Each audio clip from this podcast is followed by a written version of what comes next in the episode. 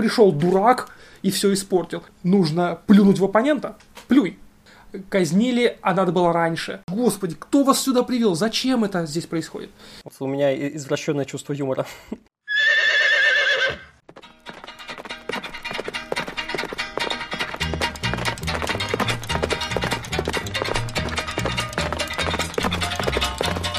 Привет, у микрофона Скептиконь, а это значит, что вы слушаете подкаст о науке и критическом мышлении, обо всем, что связано с наукой и критическим мышлением. И сегодня мы поговорим о том, как говорить о политике. То есть об еще одном вопросе, где у каждого есть единственный и без сомнения верный взгляд на все мировые процессы, а все, кто считает не так, ошибаются. У меня, разумеется, тоже есть абсолютно правильное мнение, но так как говорить с самим собой скучно, потому что придется все время соглашаться, я уже третий раз в истории подкаста пригласил Евгения Кузнецова, широко известного в узких кругах скептика из Мурманска. Привет. Всем привет. Но вначале, как обычно, хочу сказать спасибо тем, кто поддерживает скептикане на Патреоне. Без вас никуда. Отдельное спасибо я говорю Майе Половицкой, Алексею Умматову, Максиму Перову и Алене Евтеевой. Итак, давай сначала дам небольшую предысторию. На самом деле, у нас уже был один подкаст о разговорах про политику несколько лет назад, а, когда еще был жив такой подкаст, как «Голоб Галилея». Вот. Я не знаю, как ты, я не переслушивал этот выпуск, вообще не помню, что мы там говорили, но э, темой нашего разговора было, почему научпоп не должен касаться политических тем. Тогда это многим казалось как бы само собой очевидным, ну, то есть вроде как все научпопом занимаемся, все умные люди, наука, критическое мышление. Но оказалось, за этой ширмой, если можно так сказать, или за этой заплаткой стояло то, что люди попросту не умеют говорить о своих и чужих политических взглядах. И как только начались разговоры о спорных темах, то там порой доходило до откровенной конспирологии, обвинений всех на свете в тупизне, отсутствии критического мышления и даже в мракобесии. Вот, кстати, вам инсайт в одном из чатиков популяризаторов. Есть человек, который меня называет мракобесом и, поч- и почему-то думает, что с ним все согласны. Женя не даст соврать. Не дам. Новый виток э, этот срач получил, ну, срач это, мне кажется, самое подходящее определение вот, вот такого разговора, который идет даже не то, что идет, периодически вспыхивает, в общем, в комьюнити. То есть он как бы не выплескивается особо куда-то в э, публичное поле. Мой подкаст – это такой взгляд э, из, моих глаз, то есть понятно, что с моей точки зрения я говорю, потому что если бы этот подкаст записывал человек, который меня считает мракобесом, там все выглядело бы э, иначе. В общем, новый виток срач получил с выходом ролика про Жака Фреско на YouTube-канале Гео, в котором и я, и Женя тоже принимал некоторое участие. А Костя Кунах, психолог, э, хорошо знакомый слушателям моего подкаста и особенно слушателям подкаста «Критмыш», вообще выступал там в качестве одного из э, приглашенных экспертов. А, кстати, если еще не видели, посмотрите, ролик на два часа вышел вообще. Это самый подробный разбор Жака Фреско э, и его вот утопических идей на, в русскоязычном ютубе, так уж точно. Там в чате началось просто какое-то невероятное столпотворение, какой-то дичайший бомбеж. А, оказалось, что ну, почему-то идеи фреска, они как сказать, оставляют след э, в душах некоторых людей, которые занимаются наукой, потому что он говорил тоже, как бы, давайте заниматься наукой, а мы тут тоже как бы поддерживаем науку, мы вроде как все вместе заодно.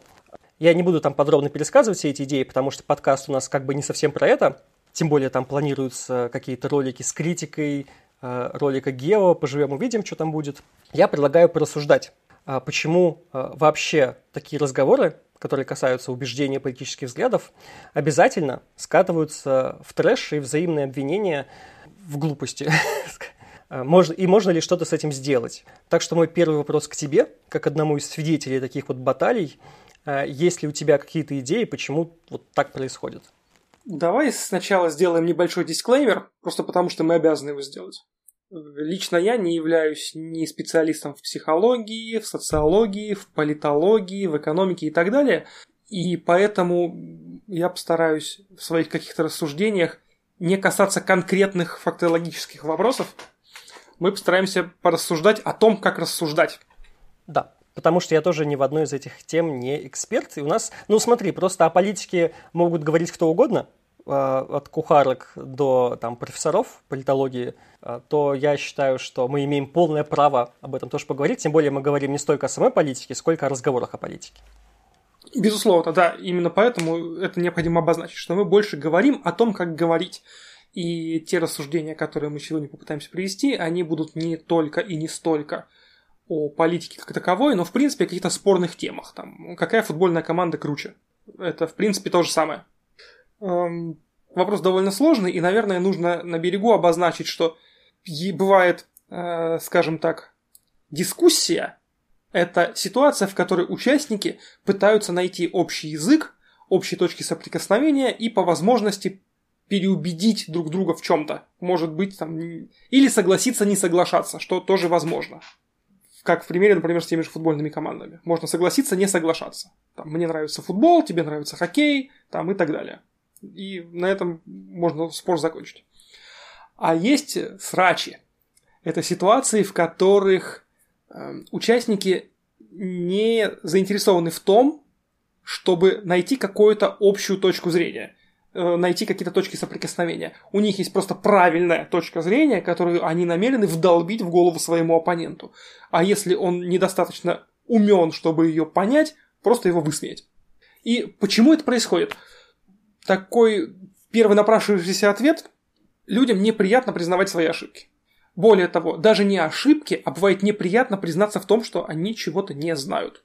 Сказать «я не знаю», «я не понимаю», «у меня не хватает сил разобраться», это неприятно. Поэтому мы принимаем какую-то точку зрения конкретную, авторитетом, например, навязанную, и потом ее максимально распространяем. Я бы тебе здесь возразил, знаешь что? Что есть довольно много примеров, когда некая политическая э, идеология, некоторые политические взгляды влияют на то, как люди воспринимают факты. Они не считают, что они Э, что им стыдно сказать, что они не знают, они считают как не, раз, не, я знают. Не, они, они не осознают, что они, э, им это стыдно сказать. Знаешь, как это, как бы так объяснить? А, есть такая идея, как подпись внизу листа. Я не помню, как она правильно называется в первоисточнике. Это что-то, по-моему, у Ютковского я читал или у Скотта Александра. Э, суть ее состоит в том, что представим, представим себе чистый лист бумаги. И в нормальном виде рассуждения выглядит следующим образом. Мы сверху, под циферками, под буковками или как хотим, записываем факты. Факт номер один, факт номер два, факт номер три и так далее. Затем снизу пишем «следовательно», двоеточие, и на основании этих фактов делаем какой-то вывод. Это в нормальном случае. Но очень часто люди не в состоянии эти факты перечислить, понять или даже все осмыслить.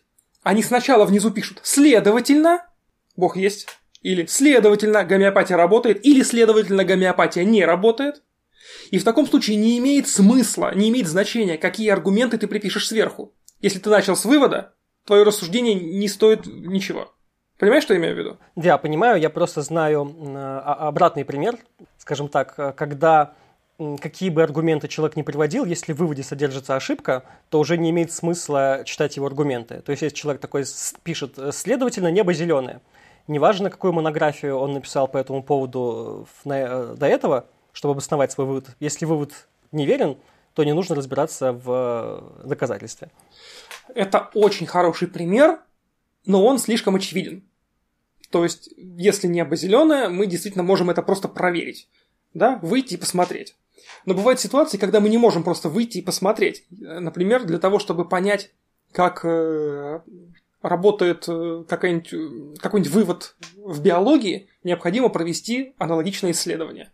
Для того, чтобы понять, по-настоящему понять, как работает, например, вакцина от COVID-19, необходимо провести аналогичные исследования или как минимум подробно изучить массив статей, которые на эту тему уже вышли, а перед этим неплохо бы получить биологическое образование, которое помогло бы тебе весь этот массив осознать. Поэтому очень часто мы не в состоянии по одному выводу понять, правильно или неправильно. И нам необходим весь массив аргументов, которые сверху. Ну, давай, возвращаясь к политике, можно сказать, что есть люди, которые могут закончить не знаю, политологические факультеты или экономические факультеты, при этом у них может быть совершенно разная политическая позиция, э, исходя из которой они будут смотреть по-другому и на собственный предмет. Да, совершенно верно.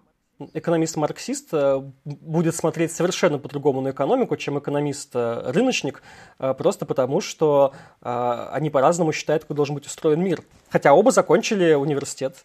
Ну, они получили един... они получили предположительно одинаковый массив знаний, но это не значит, что эти знания однозначны. То есть мы же можем прочитать одну и ту же книгу и сделать из нее разные выводы. Один скажет, что главный герой мудак, а другой скажет, что главный герой герой да? Хотя мы получи... прочитали совершенно одинаковый текст. Как было с «Аватаром». Самый наглядный пример, э, э, когда одна часть людей обвиняли главного героя, что он перешел на сторону врага и э, стал бороться против человечества. А, ну, например, например. Я, кстати, да, было интересно посмотреть эту точку зрения, я все время потратил на нее какое-то время. Вот. Казалось бы, массив информации один и тот же. В какой момент мы расходимся в убеждениях? Ну, видимо, у нас есть какие-то ранее полученные предпосылки, из которых мы делаем свои выводы. Так называемые терминальные убеждения. То есть те, на которые мы опираемся, но зачастую можем их не осознавать. А также мы можем по-разному рассматривать какие-то двойственные моменты э, в повествовании, которые могут, можно двояко. То есть, например, история о том, что умелый организатор наймет работников и разбогатеет, с точки зрения там э, рыночника скажет, ну, молодец, и он разбогател, и рабочие не без дела. Все как бы при своем, все молодцы. А тот, который скажет за справедливость, он скажет, а не-не-не-не, надо было поровну поделить, а то, что он такой вот типа шаристый умел, сумел организовать, ну так и что, основную работу ведь не он сделал. Казалось бы, одна и та же ситуация, но мы можем посмотреть на нее по-разному. И именно потому, что люди не умеют опускаться в своих э, рассуждениях, в своих разговорах, на уровне ниже, ниже и ниже, чтобы понять, собственно говоря, на что они опираются, они спорят на том уровне, на котором они друг друга не могут понять. Точнее, они не могут понять, где они разошлись. Я, кстати, с этим сталкивался э, постоянно. Я, наверное, чуть позже более подробно раскрою эту мысль. Сейчас я хотел бы, знаешь, о чем поговорить? О э, разнице публичных и непубличных разговоров. Если ты помнишь, э, в чатике была такая история, когда э, пытались организовать публичный диспут. Типа, давай мы тут сейчас в чате разберемся, кто тут прав, кто тут не прав. И я отказался в нем участвовать. Не потому что, хотя до этого я постоянно, в принципе, активную позицию занимаю в разговоре, не лезу за словом в карман, в общем. Но почему в данном, почему в этом примере я отказался? потому что даже опуская мотивы человека, который хотел все это затеять, что я не верю в серьезные дискуссии в, в публичном поле. То есть я не верю, что можно людям с очень разными убеждениями, именно убеждениями, то есть не то, что там гомеопат и э, врач, э, а вот когда приходит, не знаю, там коммунист-либерал, что в публичном поле это все равно превратится в э, говнометание, и то есть, если я понимаю, что это говнометание, и я э, готов в нем участвовать, я в нем участвую, потому что это бывает ну, весело. А если это попытка выдать говнометание за серьезный разговор, то я в таком участвовать не хочу. Я тебя хотел спросить, есть ли у тебя подобное ощущение? Или если нет, то почему? То есть, на мой взгляд, все мои серьезные разговоры на любую тему, на которой они были, они происходили вот в, в личном формате. То есть, это либо частная переписка, либо это разговоры там один на один – без свидетелей, потому что э, любые свидетели, они, как правило, э, даже если ничего не говорят, как правило, разговор э, становится горячее. Я сегодня как раз об этом думал, думая о предстоящем подкасте, и для себя так более или менее сформулировал четыре варианта развития событий. Почему четыре? Потому что у нас может быть э, добропорядочность участников, есть она или нет ее, и публичность, есть она и нет, или нет ее. Идеальный вариант – это когда не публично, и мы добропорядочны. Мы собрались ровно для того, чтобы выяснить, в чем состоит истина, как устроен мир. У нас нет возможности пойти и посмотреть, поэтому мы обмениваемся какими-то соображениями, рассказываем друг другу точки зрения, пытаемся найти общий язык. Если кто-то из нас ошибается, он не против поменять свое мнение. Если мы оба недобропорядочны или хотя бы один из нас недобропорядочный, то мы даже в личке разосремся. Хорошего диалога не получится, очевидно. Вот. А теперь, что касается публичных пространств. В публичном пространстве, на мой взгляд, нормальный, адекватный диалог возможен только в двух случаях. Случай первый. Это диалог в письменной форме на которые не могут влиять другие участники в момент написания. То есть ты пишешь, отправляешь письмо в журнал, потом оппонент пишет статью опровержения и так далее. Это длинно, долго, но внешние участники, внешние зрители смотрят на это, но не могут на это повлиять. Они как бы есть, но как бы нет. Они просто зрители э, закрытого общения. И второй случай, если оба участника добропорядочные, зрители не намерены им мешать ни первому, ни второму. И у них есть модератор, который либо совершенно не заинтересован, либо ну, старается быть непредвзятым в этой ситуации. Потому что если модератора нет, или если зрители намерены участвовать в диалоге, когда это диалог не двух, трех, четырех людей, а когда это толпа, то всегда начинает происходить перевес, и, гру- грубо говоря, толкание за углом, когда мы потолкались, разошлись, превращается в, в, в активный буллинг. И вместо того, чтобы внятно обмениваться аргументами, мы просто одна из сторон скатывается в голоб Гиша, или просто в обвинение, что вот ты дурак, не можешь понять таких простых вещей. И еще такой немаловажный момент. Если в каком-то публичном пространстве, будь то чат или, ну, или дискуссионная площадка, есть сильный численный перевес в пользу одной из точек зрения, то те, кто в меньшинстве, с большей вероятностью сорвется, не выдержит нервы, перейдет на личности, или скажет какую-нибудь глупость, или откровенно ошибется так, чтобы его на этом можно было поймать. В итоге тот, кто в меньшинстве, всегда выглядит дураком, даже если он искренне считает, что он прав. Попробуй сходить в какой-нибудь чатик или э, куда-то там на дискуссионную площадку к каким-нибудь мракобесам, к сторонникам там экстрасенсорного, инопланетян или каких-то теорий заговора. Независимо от того, как хорошо ты будешь стараться держаться э, в рамках, у тебя начнет бомбить раньше, чем у них. Просто потому, что их много. Они тебя окружат, будут показывать на тебя пальцем и говорить, вот какие глупости ты говоришь, хотя ты можешь прекрасно осознавать, насколько их аргументы слабые, но у тебя физически и морально не хватит сил с ними соперничать.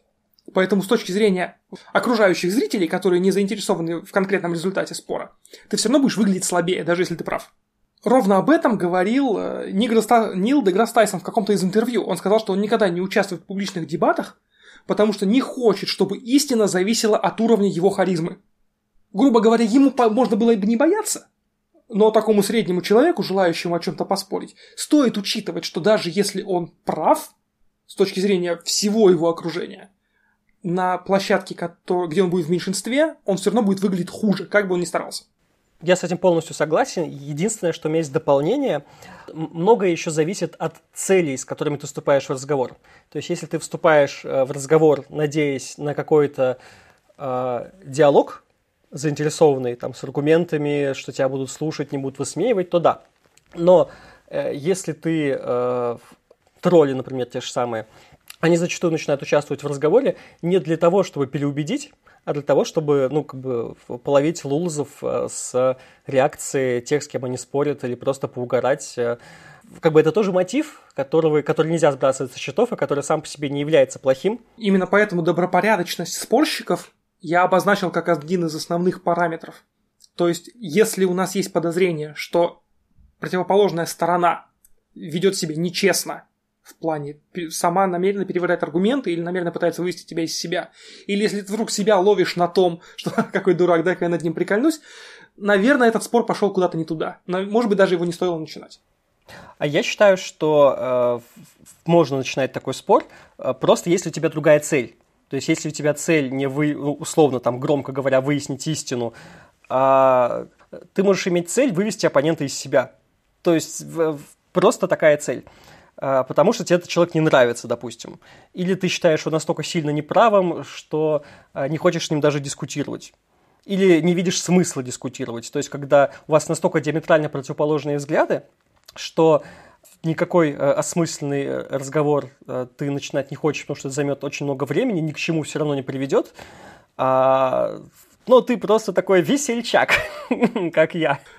Ну, безусловно, э, эту причину можно назвать как подходящей для начала, но я полагаю, что такой спор, такой срач нет смысла обсуждать, потому что ну, у него совершенно другие цели, у него совершенно другие методы, совершенно другие способы ведения, назовем это так. Безусловно. Поэтому я периодически в таких вещах участвую, а ты их избегаешь, потому что ты в них не видишь смысла. Вот я просто в них вижу другой смысл. Вот у меня извращенное чувство юмора. Сейчас я хотел бы еще поговорить про э, сам э, контент научно-популярный, в широком смысле научно-популярный, потому что сейчас чем э, больше времени проходит с начала этого движения, тем больше как-то все это расплывается. Часть людей, которые э, делают научпоп, как мы назвали бы это еще там лет пять назад, сегодня говорят, нет-нет, мы делаем не научпоп, у нас просто развлекательный контент. Э, в общем, все, все очень сильно, границы очень сильно расплылись. Э, но при этом все равно многие считают вполне себе нормальным такой подход, когда ты делаешь э, контент, не затрагивая политику. И если ты делаешь контент про физику, там, про химию, то такой вариант для тебя, в принципе, нормален, потому что э, твой предмет никак не связан с мировоззренческими вопросами. Но при этом, если у тебя канал какой-нибудь исторический, как бы ты ни хотел, ты не сможешь сделать так, чтобы тебя контент был полностью аполитичен, потому что это невозможно в силу твоего предмета. Даже если ты делаешь про э, Древний Египет.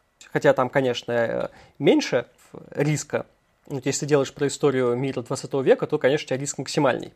И здесь у меня такой, такое соображение, что мне кажется, что пора э, ну, забить на вот это правило такое, что нет-нет, мы здесь такие полностью аполитичные, потому что в, любой, э, в любом случае у каждого человека какие-то э, взгляды на то, как устроен мир, есть. И я не вижу ничего плохого, когда ты делаешь там какой-то контент, учитывая свои взгляды.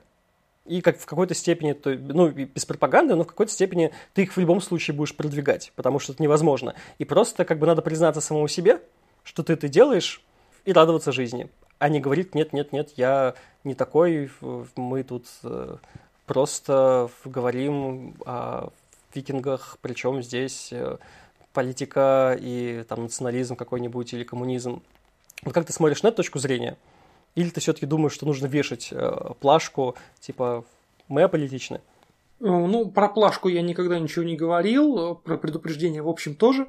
Моя точка зрения за то время, пока мы с тобой знакомы, подвинулась, но не кардинально изменилась. Я считаю, что необходимо разделять, что ты хочешь донести. Если ты делаешь исторический подкаст и хочешь рассказать историю, как она была, то тебе ничто не мешает рассказывать, э, собственно говоря, фактологическую ее часть. Э, умер, родился, женился, развелся, э, убили, воскресили, посадили, выпустили. Даты места, люди и так далее. Другое дело, если ты желаешь рассказать не просто фактологическую часть, но и некоторую интерпретацию. Посадили, но вот зря. Выпустили, но несправедливо. Казнили, а надо было раньше. И так далее. То тут э, очень хорошо, очень э, хорошо бы, чтобы зритель понимал, что он получает от тебя не только фактологическую часть. Каким-то образом обозначить, что это трактовка. Каким-то образом дать понять, что ты вложил в материал свое мнение. Потому что если мы начинаем выдавать трактовки под видом фактологической части, ну это получается банальное вранье. Ну, пускай ты даже не говоришь ничего запре... ложного, конкретно ложного, тем не менее утверждать, что именно трактовка является фактом, не совсем честно. И мне кажется, такой подход э, неприемлемый, его надо избегать. Мне просто кажется, что на практике, э, то есть это красиво звучит как бы в теории, вот, но просто это такой а, критерий, который предъявить можно кому угодно. То есть вот в чем еще проблема политических разговоров, что ты можешь э, полностью у себя в голове считать, что ты придерживаешься абсолютно точно этого правила и не, ты не выдаешь трактовку за факты, а, человек, который э, с другими политическими взглядами посмотрит этот ролик, он решит, что ты выдаешь трактовку за факты и будете за это предъявлять. Вот чем как бы. Конечно, безусловно. Э, но тут, э, на мой взгляд, ответ очевиден. Делай, что должно, и будь, что будет. То есть определи для себя границы, в которые ты готов влезать, определи для себя границы трактовок, за которые ты не готов выходить, э, по возможности обозначь свою политическую позицию, если ты считаешь, что она влияет на твои трактовки, ну и делай, что считаешь правильным. Ну, а то, что рано или поздно то, что ты делаешь, кому-то не понравится, ну, оно и так, и так кому-нибудь не понравится. Даже фактологическая часть зачастую очень многим не нравится, просто потому что она не совпадает с их убеждениями. Как говорится, что если э, факты не совпадают с нашим убеждением, то тем хуже для фактов. И это, к сожалению, очень частая история даже э, в научной и уж тем более в научно-популярной среде. Просто нужно это периодически учитывать, то есть что, зритель, что зрителям, что контент-мейкерам. А, то есть у меня э, здесь, как правило, претензия не к тому, что такие вещи происходят, а к тому, что люди отказываются признавать, что такие вещи происходят. Вот, и что это, как бы этого не избежать, это нормально. Да, это проблема. На мой взгляд, одной из проблем в данном случае является тот факт, что каждый воспринимает ролик, текст или подкаст через призму себя и примеряет свои убеждения на того, кто говорит, пишет или там что-то на экране кривляется. Соответственно, даже если там высказывается чисто фактологическая часть, люди все равно услышат не то, что им сказали. Они услышат ровно те же самые слова, но они услышат совсем не тот смысл, который туда был вложен. Да ты это можешь наблюдать под коммен... в комментариях под любым роликом. Ты можешь зайти на какой-нибудь совершенно э, специфический канал, на какой-нибудь канал математиков, где они рассматривают, э, там, не знаю, особенности современного тензорного исчисления, и кто-нибудь из них что-нибудь скажет, ему скажут, а, это вот противоречит какому-нибудь там материализму, там вы берете там, и ты думаешь, господи, кто вас сюда привел, зачем это здесь происходит? Тоже, да, верно. Сейчас давай, знаешь, к чему перейдем? К попытке починить политические разговоры. Одним из самых простых решений который первый приходит в голову, запретить говорить на политические темы. То есть мы вот, э, у нас чем-то мы там занимаемся, у нас есть какая-то общая тема, общая тематика, давайте мы просто не будем говорить о том, э, о чем у нас есть диаметрально противоположные взгляды, и как бы э, будем прекрасно себя чувствовать. И вроде как звучит разумно, если, особенно если мы говорим про какое-то узкотематическое сообщество, допустим, чатик футболистов, чатик болельщиков футбола, что они могут устраивать лютые баталии на тему «кто как сыграл», но если там кто-то напишет «Путин молодец» или «Навальный молодец», это будет смотреться неуместно, и это будет вызывать увод всей тематики сообщества куда-то в другую сторону, и все э, переругаются. Или то же самое можно сказать про э, чатик рыболовов, любителей кролики шитя и так далее. Достаточно очевидно, на мой взгляд, что в чатике с обозначенной темой все любые другие темы неуместны.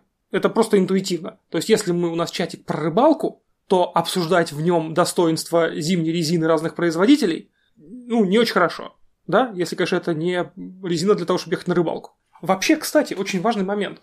Разговоры о политике почему-то в сознании очень многих людей обладают каким-то особенным статусом как будто бы они что-то особенное из себя представляют. Нет, ребят, это всего лишь разговоры об убеждениях. То, что политика больше влияет на нашу жизнь, чем, например, тот же футбол, ну, знаете, я бы тут еще поспорил. Вот. Но в целом разговоры о политике – это всего лишь разговоры об убеждениях. Это разговоры о довольно важных убеждениях, но не более того. Почему они наделяются каким-то особым статусом, что именно о политике нельзя, а вот о чем-то другом можно. Поэтому, когда кто-то не в тематическом чатике, а в чатике или в каком-то сообществе, которое посвящено широкому кругу проблем, вдруг запрещают политику, это выглядит как, ну, давайте, нам больше запрещено упоминать красный цвет или использовать слова, которые заканчиваются на «ю». Вот это, это совершенно бессмысленный бред, потому что в любом случае, если ты имеешь какие-то политические убеждения, более того, если ты считаешь себя активистом в какой-то политической позиции, то ты в любом случае в своих мнениях будешь высказываться соотносимо с, этой, с этими убеждениями. Ага. И то, что мы по формальным признакам отрежем часть твоего мнения, ну, оно никуда не денется, все будут все равно об этом знать. Надо просто, можно вынести на другую площадку. Сказать, так, ребята, вот у нас есть чатик для всего-всего-всего, а вот там еще один чатик, вот эту тему давайте там. Соответственно, кто хочет слушать, общаться, идет туда, кто не хочет, остается здесь. А просто запретить, ну, не знаю, я в этом большого смысла не вижу. Здесь может быть еще иллюзия, что если мы избавимся от некоторых тем, то у нас получится какой-то предметный разговор. И когда часть э, этих э, тематических сообществ именно вот э, как площадок для общения создавалась, руководители вот этого движения, которые хотели вот придумать этот проект, что давайте мы будем вот как-то общаться и друг другу помогать, они были в иллюзии, что можно сделать просто какое-то сообщество, где будут все сидеть и будут говорить только по, по теме по теме, по какой неизвестно. Не знаю, просто давайте вот мы сделайте, вот нам, нам нужен репост, или а вот давайте, не знаю, что там еще, помогите продать билеты, все будут счастливы. То есть я уже с самого начала говорил, что не нужно этого делать, не нужно там что-то запрещать, нужно быть просто быть готовым к тому, что э, большой наплыв людей превратит любой чатик во флудилку. Ну, это неизбежно. То есть, либо мы управляем потоками, то есть существует модератор, который управляет потоками общения, и какие-то тематические вопросы скидывает в другие чаты, а в основном это модерирует. Либо это неизбежно приведет к тому, что любой чат превратится в обсуждение всего чего угодно. И это неизбежно и нормально. Да, конечно. То есть это не то, чтобы это неплохо и нехорошо. Оно так работает. То есть если ты не закроешь кран, ты затопишь соседей. Это неплохо и нехорошо. Это, ну, вот так работает. Если ты не модерируешь чат, однажды там поругаются либералы и коммунисты. Это неизбежно. Оно так работает. Даже если все там хорошие люди собрались. Так, ну, а, подожди. Чатики с плохими людьми я, в принципе, не рассматриваю. Сразу банить. Проблема в том, что в разговорах по поводу убеждений поругаться могут даже хорошие люди. То есть не то, чтобы пришел дурак и все испортил. Нет, это обычно это ругаются два умных, хороших, адекватных человека – но просто один имеет одни убеждения, другие имеют другие убеждения, они друг с другом срутся, все остальные стоят в стороне и думают, господи, как нас сюда занесло, и как нам теперь это прекратить? А кто-то, наоборот, подливает масло в огонь. А это бывает, я знаю таких людей.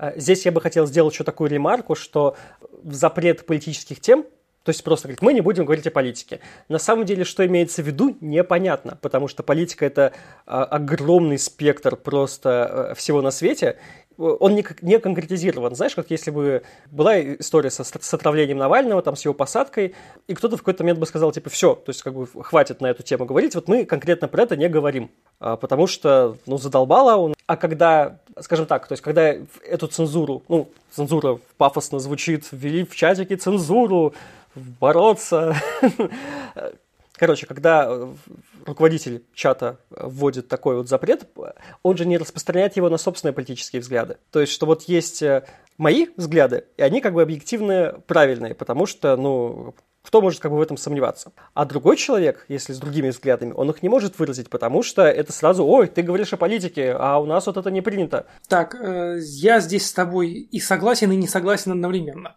Согласен с тем, что действительно, если Э, создатель чата, главный модератор чата, имеет собственные политические убеждения, то он чаще будет банить тех, с кем он не согласен, чем тех, с кем он согласен. Да, но не согласен с тем, что это не, э, что, это, что это неизбежно. Если человек адекватный, вполне можно э, этими дискуссиями и даже срачами управлять или как-то их перенаправлять.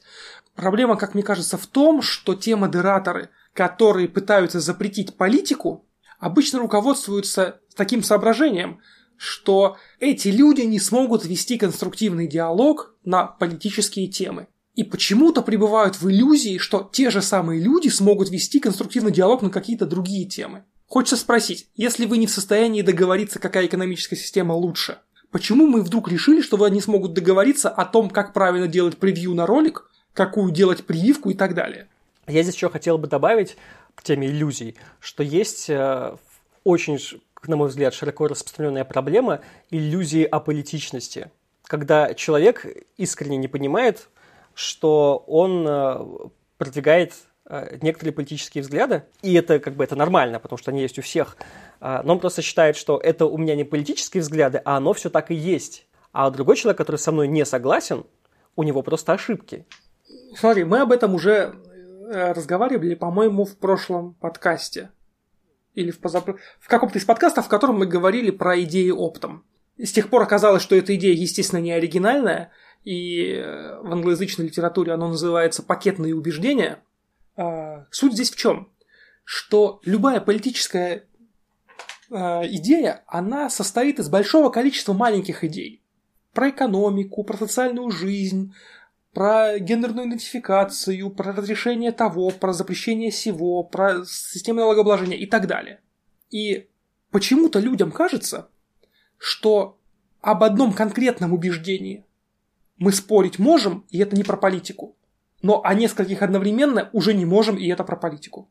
Я просто не вижу границы. То есть, когда кто-то говорит, что мы не будем говорить о политике, мне всегда хочется задать вопрос, А на каком границе мы поймем, что это не про политику? Э, религиозная самоидентификация, будем о ней спорить, это будет про политику? Вроде нет. А если мы добавим к ней э, свободу вероисповедания, э, свободу заключения браков, например, и, например, право на аборт, это уже складывается в какой-то пакет, который неизбежно про политику, потому что для того, чтобы это осуществить, необходимо принимать какие-то законы или отменять какие-то существующие законы. Это уже про политику. Вот, но в, в массовом сознании, не то что в массовом сознании, в сознании большинства тех людей, с которыми я в подобные, на подобные темы разговаривал, разговор о политике – это разговор, в котором упоминается политика прямым текстом. Ну нет, ребята, разговор о политике – это раз, любой разговор о достаточно сложных в жизни вещах, разговор об убеждениях в принципе. Я здесь выступаю на стороне таких, э, ну не то что анархистов, условно говоря, но, в общем, э, из тех, кто не хочет ограждать живое общение. Скажем так, если у тебя есть э, идея, вот как ты говорил, что эти люди, они не смогут говорить о, об такой о таких сложных и горячих темах, как политика, что они, но они могут говорить о других вещах, и нужно просто запретить вот эти темы, которые вызывают споры, то я здесь стою на стороне тех, кто считает, что не нужно этого запрещать, и пусть люди учатся.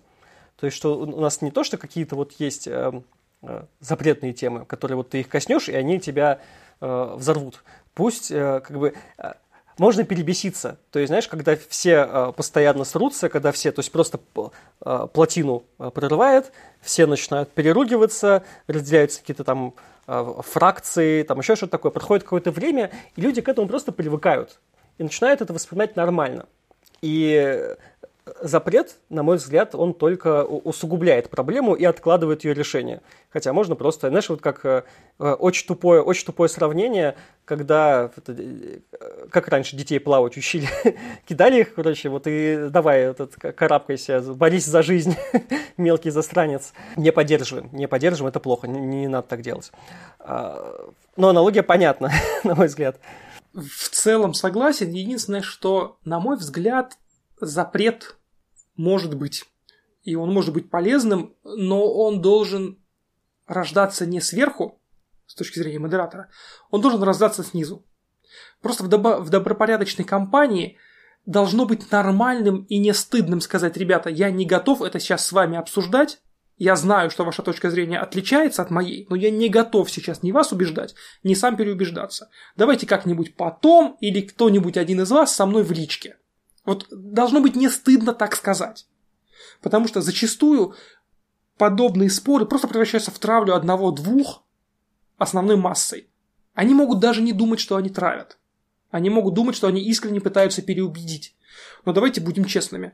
Если мы представляем себе э, чатик или там комментарии, комментарии под роликом, куда пришел один плоскоземец и 20 сторонников круглой земли, скажем аккуратно. Это будет, это, это будет больше всего похоже именно на травлю, а вовсе не на конструктивный диалог. Ну или на троллинг. Смотря как посмотреть, какие у тебя убеждения, какие у тебя взгляды на этот вопрос. Слушай, тр- травля, троллинг, я здесь большой разницы не вижу. Я здесь не провожу какой-то явной границы. Если ты хочешь причинить кому-то боль, чтобы тебе стало веселее, ну, это, на мой взгляд, не очень хороший способ ведения конструктивного диалога.